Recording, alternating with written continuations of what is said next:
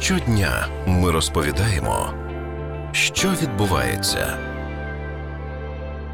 Наприкінці червня, у п'яте, науковці в Україні ватними паличками будуть терти поручні у вагонах, лавки, ескалатори та стіни київського метрополітену. Таким чином вони доєднаються до вчених ще 60 країн світу, які вивчають мікроорганізми підземок. У зразках минулих років з київського метро від 10 до 80% геномів це мікроорганізми, які поки що невідомі науці. Які таємниці можуть розкрити бактерії та віруси з підземки? Слухайте далі на радіо НВ.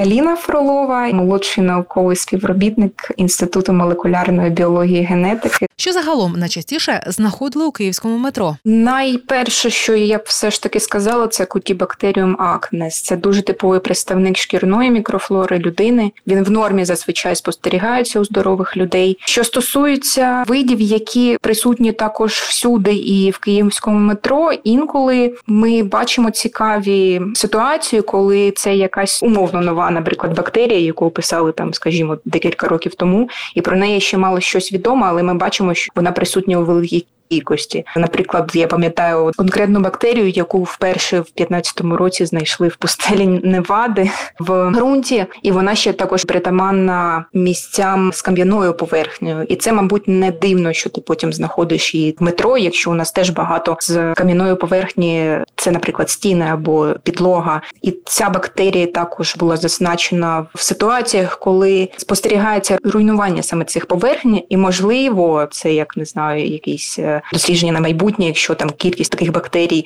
перевищує норму спостереження, яку ми там наблюдаємо з року в рік, то можливо це буде свідчити про руйнацію якоїсь поверхні, і це один з можливих способів, як можна використати взагалі результати цього дослідження, навіть при плануванні нових систем транспорту, нових е, міст, якихось міських суспільних просторів, того що ти повинен розуміти, з якого матеріалу ти хочеш робити речі, до яких постійно торкають торкаються люди. Це як знаєте, у госпіталях там ручки дверей роблять спеціальних матеріалів, на яких менш розмножуються бактерії. Якщо говорити про відсотки, то скільки у нас в Україні спільних мікроорганізмів із іншими метрополітенами світу? Це дуже висока доля. Ми знайшли, що 31 вид мікроорганізмів присутні у 97% всіх зразків, що ми дослідили. Це дуже великий відсоток, але звісно, вони присутні в різних кількостях і все одно навіть оцей залишок 3% нам дає змогу розрізнити ці профілі мікроорганізмів між містами. Які геноми мікроорганізмів,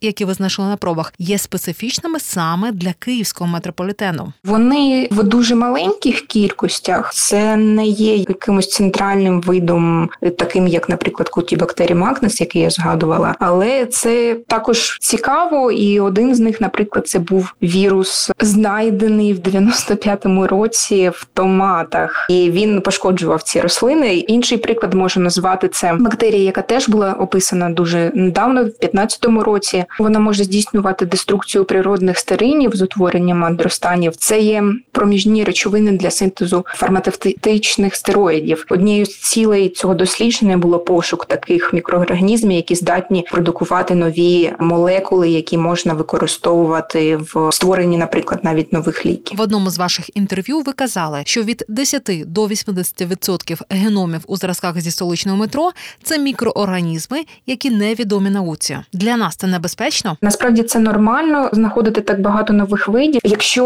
організм, який ми знайшли в зразку, він уже колись потрапив в базу даних, то ми можемо це перевірити, пошукати по всій базі даних.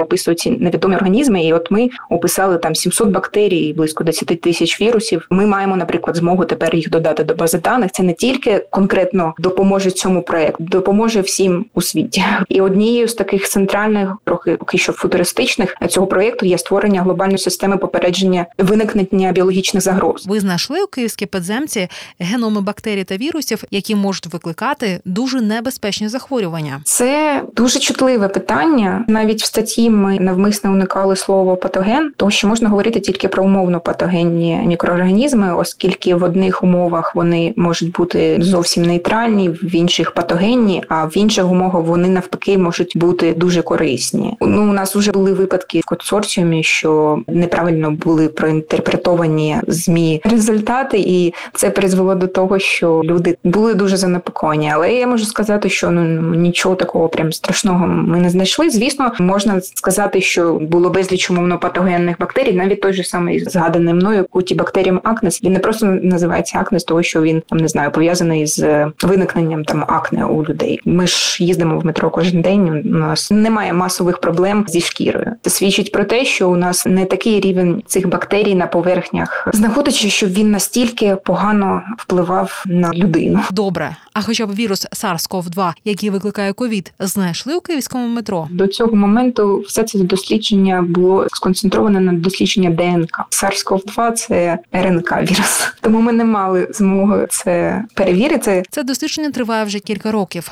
Чи можна говорити про сталі зміни відбитку мікроорганізмів у метро, особливо через пандемію? До пандемії я б скоріше сказала, що цей профіль мікроорганізмів все одно залишається таким, що його можна відрізнити від інших міст. З виникненням пандемії, зміненням взагалі процесів транспортних і того, скільки людей перебуває у метро. Ми побачили, що збільшується кількість бактерій, наприклад, або вірусів асоційованих з тваринами. Можливо, це тому, що де менше людей з'являється більше тварин. Це не про наше метро. Ми вже це бачимо цю тенденцію, і поки що дуже складно спрогнозувати, чи вона буде зберігатися, і наскільки швидко наприклад, повертається попередній профіль мікроорганізмів до попереднього стану, якщо кількість людей знову збільшується. Це Ірина Лопатіна, радіо НВ. І ми говорили із науковою співробітницею інституту молекулярної біології генетики Аліною Фроловою про таємниці вірусів та бактерій із київського метро.